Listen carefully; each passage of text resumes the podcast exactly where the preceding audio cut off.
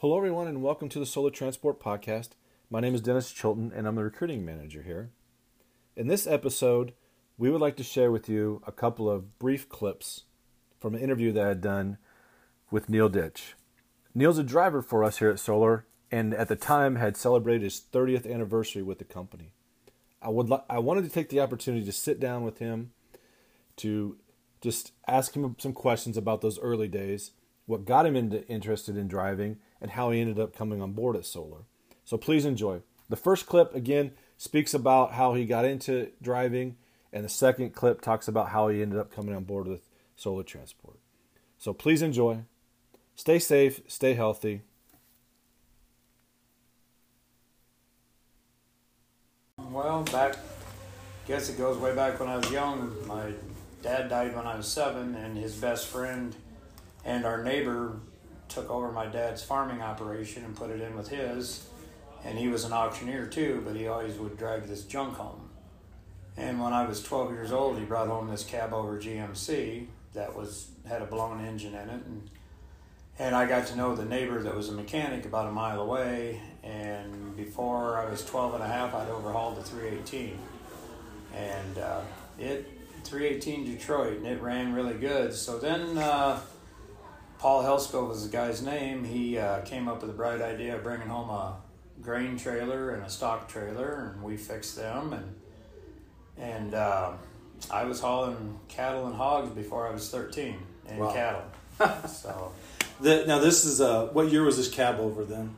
oh God, it must have been in nineteen uh. Is that right? It was an early. It was after the Cracker Box. It was just when the.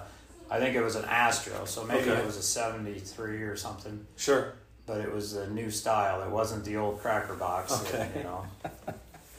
Uh, anyway, go ahead and, and where, kind of where things go from there Well, for you. I'd done that, and, and Bill Kraus was a huge supporter of the Hampton sports program, and uh, the quarterback club up there. They always they always pick people out.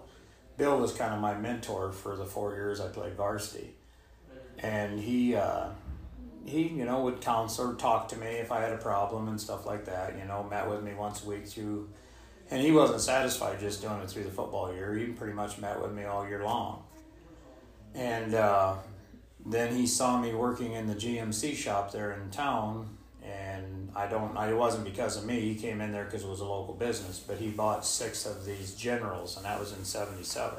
Okay, and that's that was their uh, conventional truck at that time, correct? yeah, okay, that was okay. actually GMC's first actual conventional, the Generals. That Okay. had the five stars on the side. Yep. Yep. And, sure. Uh, and you know, they, the guys would bring them in and, and stuff, and then I suppose it was probably uh maybe three months after he bought them. He asked me one day if I would come up after work or on Saturday or Sunday and service. He told me for a lot of years. He said, "You know, Neil," he said, "You're going to work for me someday." And I was with him when they started this. They called it LAPD Pizza. I worked with him for that for almost three years straight, and the whole time we were in there, he said, "You need to drive truck." And I had three little kids at home, and one day I was coming in the door, and my wife grabbed me by the arm, and she said, We've got to talk." Well, that's not good words to hear from your wife. no, sir. But she sat me down, and I, I was fearing the worst that she'd had enough of me working two jobs. and uh, she said, "Here's your part-time check, or you know, your part-time money from Bill." She because she always kept it because that Oh. was something special for her. Sure. Sure. She said, "Here's your part-time money," and it was like two thousand dollars. She goes, "That's from the last two weeks." She goes, "Here's your full-time check from the factory." And I looked at it, and it was like, "Oh crap!"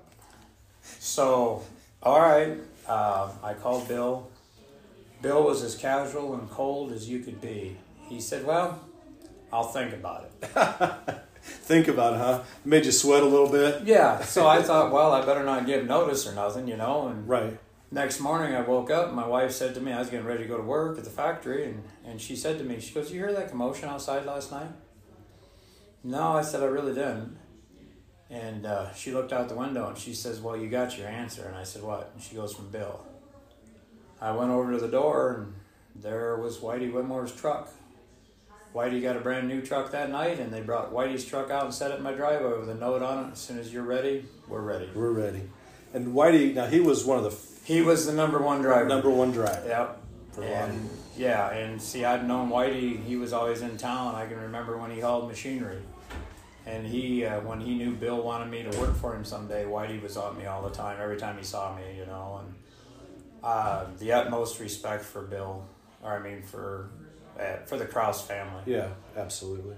I mean, uh, all the years I've been with them, I guess my admiration for the family is above and beyond. You know, I mean, I was a newly married parent with babies at home, and uh, my washer went out of work. Well, Bill sent Nancy over, and I'm coming walking. I hadn't even started full time with him yet, Right. and I'm walking home, and Nancy, Bill's wife, was at the house, and I'm thinking, what the hell? And uh, she came over and took my wife and bought us a brand new washer and dryer. Wow. And Bill wouldn't let me pay him back. That's amazing. Yeah, That's a great story. But that's how he was, you Yeah. know. I mean, so when I started driving part time for him, there was only actually maybe eight of us, Mm. and uh, when I went full time, it was a it was a little bit different. All I can say